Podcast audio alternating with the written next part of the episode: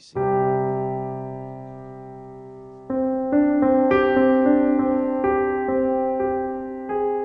Nobody knows it better than we do.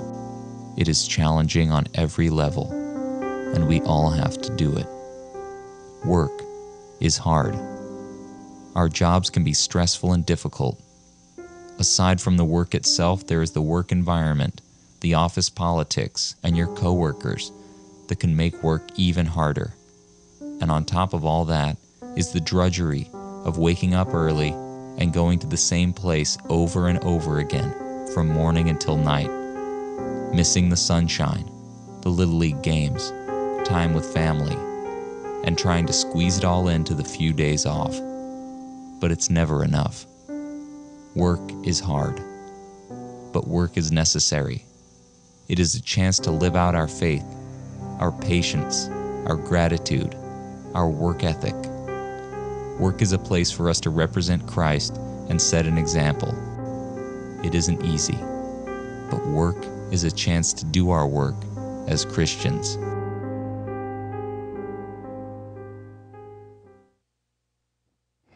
Well, as you can see just from the little intro video there, we're still in the series Whistle While You Work. So if you got your Bibles, the book of Ephesians is where we find ourselves. If you're a guest of ours, we're going verse by verse through this awesome letter written by Paul the Apostle. And let me go ahead and kind of uh, put you in a, a, spirit of prayer, especially coming up this week. Uh, next Sunday, we're going to start a new series uh, about spiritual warfare. Man, I cannot wait to preach that. The Lord has taught me so much already. So uh, it's kind of in me. I want to preach it this morning, but I want to be true to the text here and be in Ephesians chapter 6 and talk today about really being used by God in the workplace.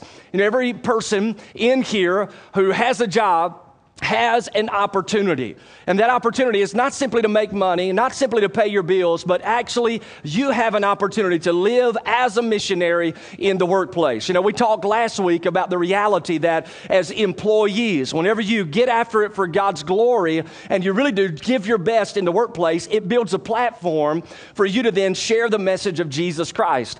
Well, today we're going to focus in on the supervisor's role or the manager's role, the boss's role, and see exactly exactly what the text has to say about managers in the workplace. A little different message than I've uh, typically preached, but man, I'm excited to be able to share with all of you basically how you can be a missionary in the workplace and also be a manager at the exact same time. Now, the relationships that kind of uh, boil up in the text of Scripture that Paul talks about is the relationships between slaves and masters. Now, again, as I said last week, you know, Paul's not encouraging slavery. Paul just knows the reality is in that particular time frame, there were slaves who gave their heart to Christ. And so Paul says, listen, you're a slave and now you're a follower of Jesus. So now make sure you work as a slave in such a way that you represent the gospel. And he also knows that there are masters who have given their heart to faith in Jesus Christ. And as a result, now Paul is saying, listen, even as a master, make sure that changes how you treat other people. And we're going to discover this morning that that's what, you know, God really desires for those who are in supervisory roles uh, in the workplace today. Matter of fact, uh, ran across several articles about bosses this past week, and I've kind of inserted some of them into the message here this morning. But let me, let me kind of throw this out to you. Uh, did you realize that Americans can't stand their bosses. Anybody here like that? Say amen. Yeah, don't say it if they're next to you, all right? But anyway, so uh, there's an article, that's, that's the title Americans Cannot Stand Their Bosses. Half of all U.S. employees at some point in time in their career quit because of a boss. And that was after studying and questioning 7,000 people, according to a Gallup poll.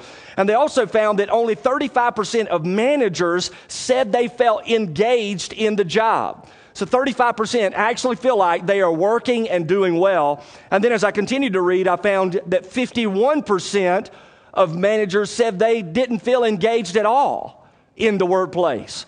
And then at the same time, and I thought this was interesting, 14% of managers in the workplace confess that they actively tune out at work.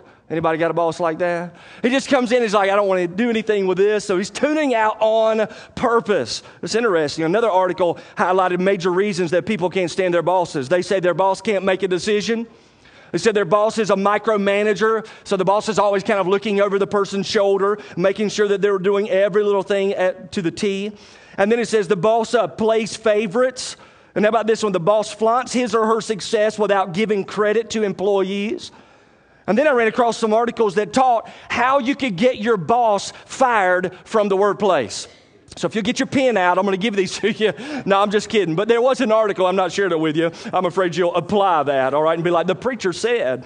But uh, that's not the case. So Paul the Apostle now, he's talking about bosses. He's saying, listen, you as bosses really should live differently in the workplace. And as you do so, you're going to discover you have opportunity to witness for the sake of Jesus Christ. And so I'm going to talk to you this morning about how to do that from Ephesians chapter 6, verse 9. So if you'll stand with me and out of God's word this morning, and you got your Bible there, say amen. All right, so look at the scripture. The Bible says, And masters, uh, do the same things to them and give up threatening, knowing that both their master and yours is in heaven, and there is no partiality with him. Just one verse this morning. Let's bow together. Father, we thank you so much for your word. God, I'm surprised, you know, and I shouldn't be, but every time I preach through a book of the Bible, I find myself preaching on things I never thought I'd preach about. And God, preaching on the workplace is not something that I ever thought about preaching on. But Lord, I thank you that the word speaks to every single aspect of our lives. And you give us instruction. You've not left us kind of wondering how we should be living. But God, you have left us with clear biblical principles for how we should live in the workplace. God, we pray this morning for those who are managers, those who are supervisors, those who have a leadership role in the place where they work throughout the week. And Father, I pray in Jesus' name that you would use your word this morning to encourage them and to show them how they can be productive while simultaneously being passionate about the gospel of Jesus. And God, I trust that you can bring about a spiritual awakening through the missionary efforts of your people in the workplace. So help us at Concord to be that kind of people, and we'll give you glory for it. And it's in Jesus Christ's name that we pray. And everybody said, Amen, amen. So you go ahead and be seated this morning. Key question How can a Christian manager influence others for the cause of Christ in the workplace? All right, so jot these down in your listening guide. First is this if you're a leader, I want to encourage you to care deeply about those who are under your leadership. Care deeply about those under your leadership. Look at verse 9 again. He opens up it like this this. He says, And masters, uh, do the same things to them. Now, stop for a second. What is Paul referring to? He's actually referring back to what he's already said about the employees or the slaves' relationships to the master. So the slave is supposed to get after it for God's glory. The slave is supposed to be obedient to the master. Well, in the same way, what happens here is Paul the Apostle is bringing to the surface the character and conduct that the manager should display in the workplace, just as an employee should display that same character and conduct. In fact, uh, Wuest Word Studies actually says concerning this little phrase, do the same things, that the managers were to treat them with the same Christian principles and consideration that the slaves show the masters. And I love what Warren Wiersbe wrote about this particular verse. He says it like this quote, he says, the Christian faith does not bring about a harmony by erasing social or cultural distinctions. Servants are still servants when they trust Christ, and masters are still masters. Rather, the Christian faith brings harmony by working in the heart. Christ gives us a new motivation. He gives us a not a new organization, but servant and master are serving the Lord and they are seeking to please Him. All right, so I'm studying this and I'm thinking, all right, how can I come to Concord and really uh, challenge those who are in leadership roles in the workplace to really make a difference?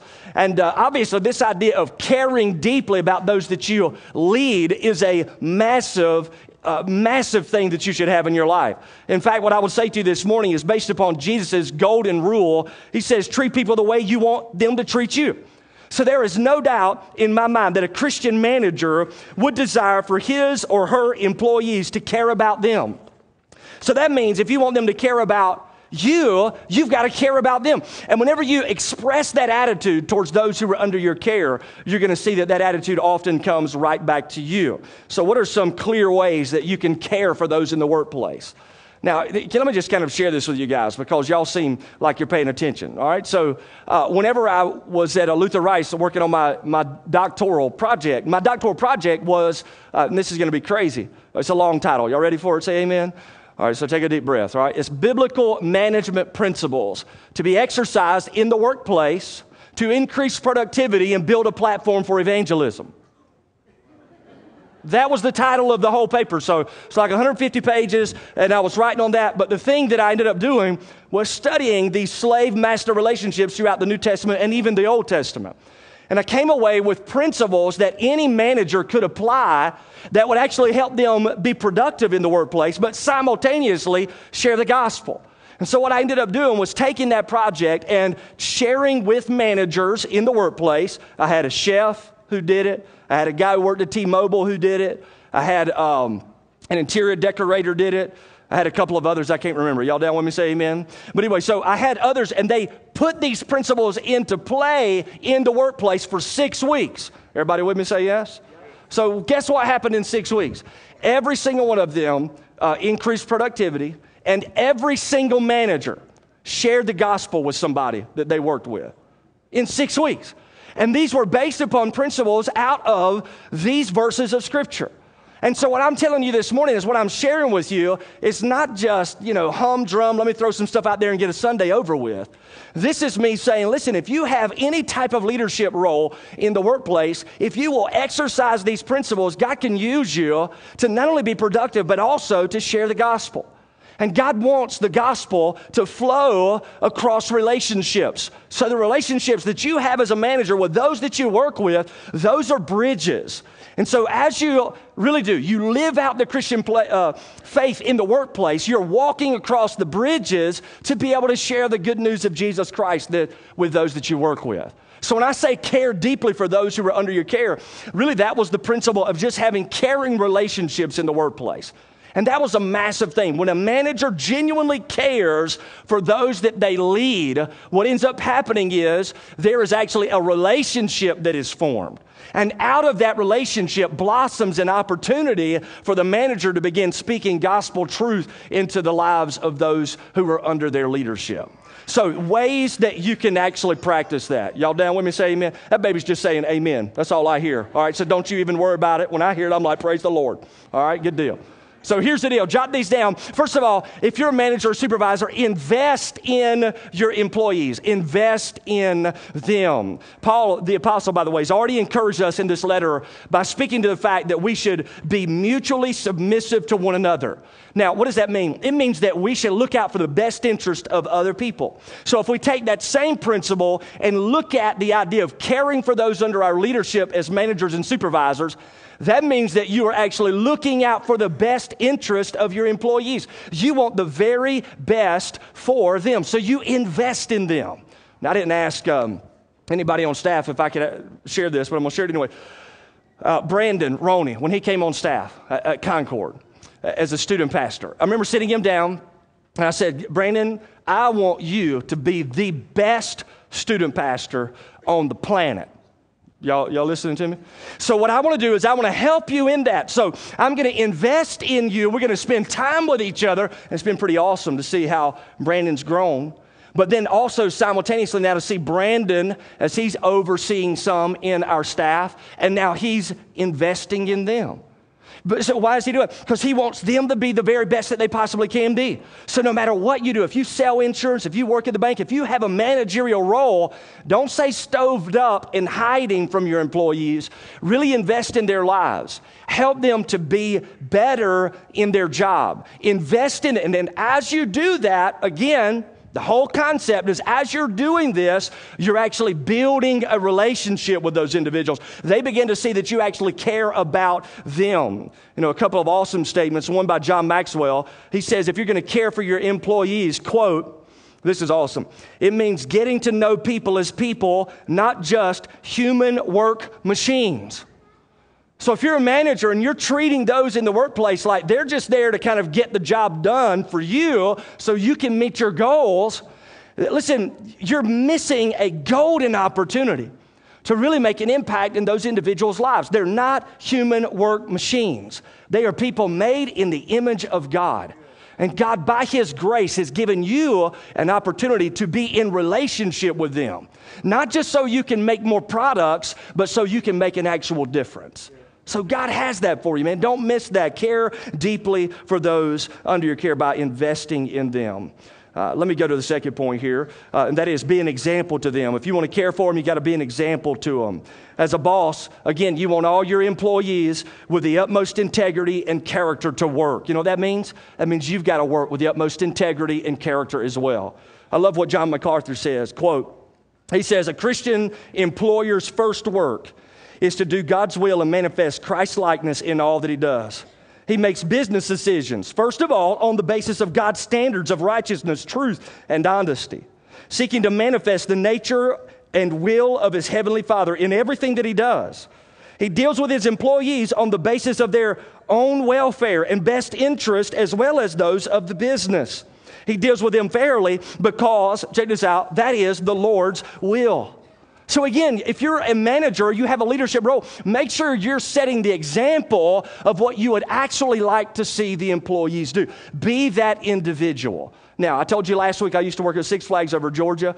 That's where I cut my teeth on working. Y'all with me? Say amen. So, anyway, I remember working there and uh, ended up becoming a foreman of the group. So, we had one fourth of all of Six Flags that we had to keep clean all day long, which, by the way, ain't easy because you people are messy. You know what I'm saying? So, anyway, so we had these employees, and I remember what would happen is I would kind of station them out in certain areas and put them there. And my goal was to kind of walk around and, and check in and make sure they were doing what they were doing, and encourage them when it looked good, and point them out. Hey, look, man, we missed a spot over here. We got to spend time. We got to carry the garbage out in this area. That was it. Here's what I noticed, though, as a foreman. I noticed that whenever I would get out there and bust it myself, I mean, take the garbage out, which, by the way, isn't that crazy? I'm a germaphobe and I was a garbage man. Y'all listening? But here I was, I was taking the garbage out, I was sweeping up. And listen, here's the thing as a foreman, I wasn't required to do that.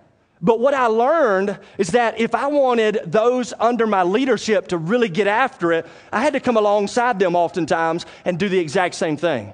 I'm telling you, man, we never pulled trash quicker than whenever I was out there with those guys pulling trash with them. I'm just trying to say to you, when you're an example to them, again, you're not only modeling what you would like to see in the workplace, but you're also building a relationship. See, whenever I'm out there working with those individuals and spending time with them, it's giving me an opportunity to speak truth into their lives. Don't miss that opportunity. Listen, there are times as a manager where you really do. You just got to get out there and be the example and serve right alongside them. Do the same things that they're doing. And you'll discover oftentimes that that not only invests in them, but it also plants that opportunity for you to share the good news of Christ. Here's a third one, and this is also from the scripture, and that is ensure compensation. Ensure compensation. Now, as a manager or boss, you may not always be the one to set pay for employees in the workplace. But if you are, uh, let me share with you a few things uh, from the Bible. Jesus says, Matthew 10 10, a worker is worthy of support. So if the people under your leadership and authority work their particular job, they're worthy of being paid. That's what the Bible says. That's what the Lord Jesus is saying. Matter of fact, the Bible not only says that they should be paid, check this out, the Bible says they should be paid on time. Listen to what Leviticus 19:13 says. The wages of a hired man are not to remain with you all night until morning. So again, the Bible is amazing, and it speaks to the fact that if you hire a person to do a job and they do the job, then you, as a Christian employer, really are obligated by God to make sure you pay them and you pay them on time. Now, I would also say, just free information. Y'all ready for something free? Say amen. If you invite somebody over to your house to do a job, pay those people who work. Don't let them come over there and then act like you can't find your wallet. That is not a good Christian witness. Listen, if you hire somebody, pay them. And if you're a manager and you have that opportunity to set standards for how people are compensated, make sure that you're taking care of those who are under your leadership. Now, Again, whenever you care about those under your leadership, you're actually building bridges of opportunity to share Jesus with them. And now here's the second major truth. Jot this one down, and that is uh, don't bully those under your leadership. Don't bully them. Look at verse 9 again. The Bible says, And masters, uh, do the same things to them and give up on threatening. Give up on threatening.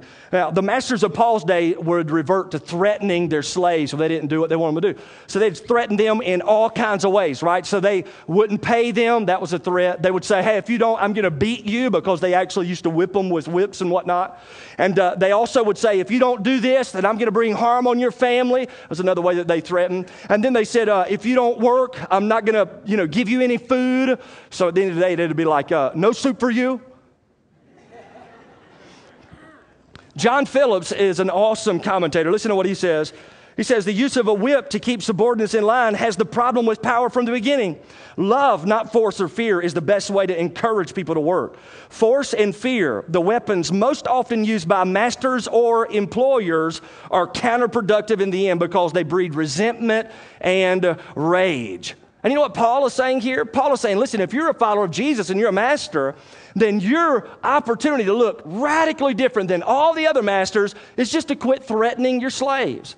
Quit bullying them. Now, same thing in the workplace. If you're a boss, you're a manager, you're a supervisor. Uh, you cannot go in and bully those who are under your leadership. Whenever you bully those who are under your leadership, barking at them, screaming at them, acting very domineering over them, always threatening them, when you do this, it actually breeds in the heart of the person that you're treating that way fear. And whenever they are fearful of you and intimidated by you, you know what it does? It causes them to avoid you. Now, the reason that I'm saying all this is if your employees are avoiding you, it's going to keep you from having an opportunity to speak the gospel into their lives. So give up. And that idea means loosen up, let go, man. Stop threatening, stop bullying your employees. Because whenever you drive fear in their hearts, they also have resentment and bitterness towards you that springs up. So you want to avoid those things. You want to make sure that you're working hard, but you're not bullying those under your leadership. Now, let me give you the last little statement here, and that is uh, don't forget that God is watching. Don't forget that God is watching. Look at verse 9 again. The Bible says, Masters, uh, do the same things to them and give up threatening, knowing that both their master and yours is in heaven, and there is no partiality with him. Now, I love what Paul the Apostle does here. Paul says, uh, Hey, masters, uh, you have a master. And do not forget that because your master is actually looking at you, he's watching you. I love David Jeremiah. He gives this quote. He says, One of these days, not very long from right now, you and I are going to stand before our ultimate employer, the one who made us for himself, the one who bought us out of the slave market of sin and, and with his own blood the one who sent his Holy Spirit to be our companion and guide and helper through all the days of our lives. And every workday of our lives will be spread out before his eyes. He'll see every injustice, every slight, every unfairness. He'll see those days when we were careless and half hearted in our work. He'll see those days when we poured ourselves into the task as unto him in our love for him. So, again, just as an employee is being watched over by God, so are the managers. So, managers into, into place right here today, managers at Concord, supervisors, listen closely. You have a manager in heaven, and his name is the Lord Jesus. So, you want to make sure that you are working in such a way that you honor him and that you invest in those that he's placed under your leadership, under your care. As a staff, we read a book called The Fred Factor not long ago. Mark Sanborn uh, describes in this book the difference between uh, leaving a legacy and uh, building a resume. And I, I thought I'd end on this because I don't want you to miss this. This is wild. He says, building a resume, here, here's what happens. Those who build a resume major on what they have accomplished. But those who are building a legacy focus on what they have contributed to others. Building a resume focuses on what you did. Building a legacy focuses on who you did it for. Building a resume relies on how much money you made for yourself, but building a legacy relies on the difference you made in the lives of others. See, God wants to use you in the workplace to influence others with the gospel of Jesus Christ. But whenever we get focused on our personal resume, we become selfish leaders. But whenever we focus on leaving a legacy, we become unselfish leaders, destined to carry out the Great Commission. Listen to me closely. Supervisors, managers, listen closely.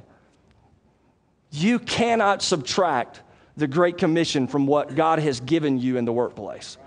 Whenever you do that, you're, you're dividing sacred and secular, and the Bible doesn't do that. God has given you the gospel of Jesus. You've responded by faith, and now you're a manager. You're a steward of the grace of Jesus. And God said, I'm, I'm going to give you this job, and I'm going to give you this managerial role, not just so you can accomplish, you know, and you know, make the product or make the goal. I'm giving you this role because ultimately there are people in that workplace who need to know about me. And I get to use you, God says, to introduce them to me. Don't miss that.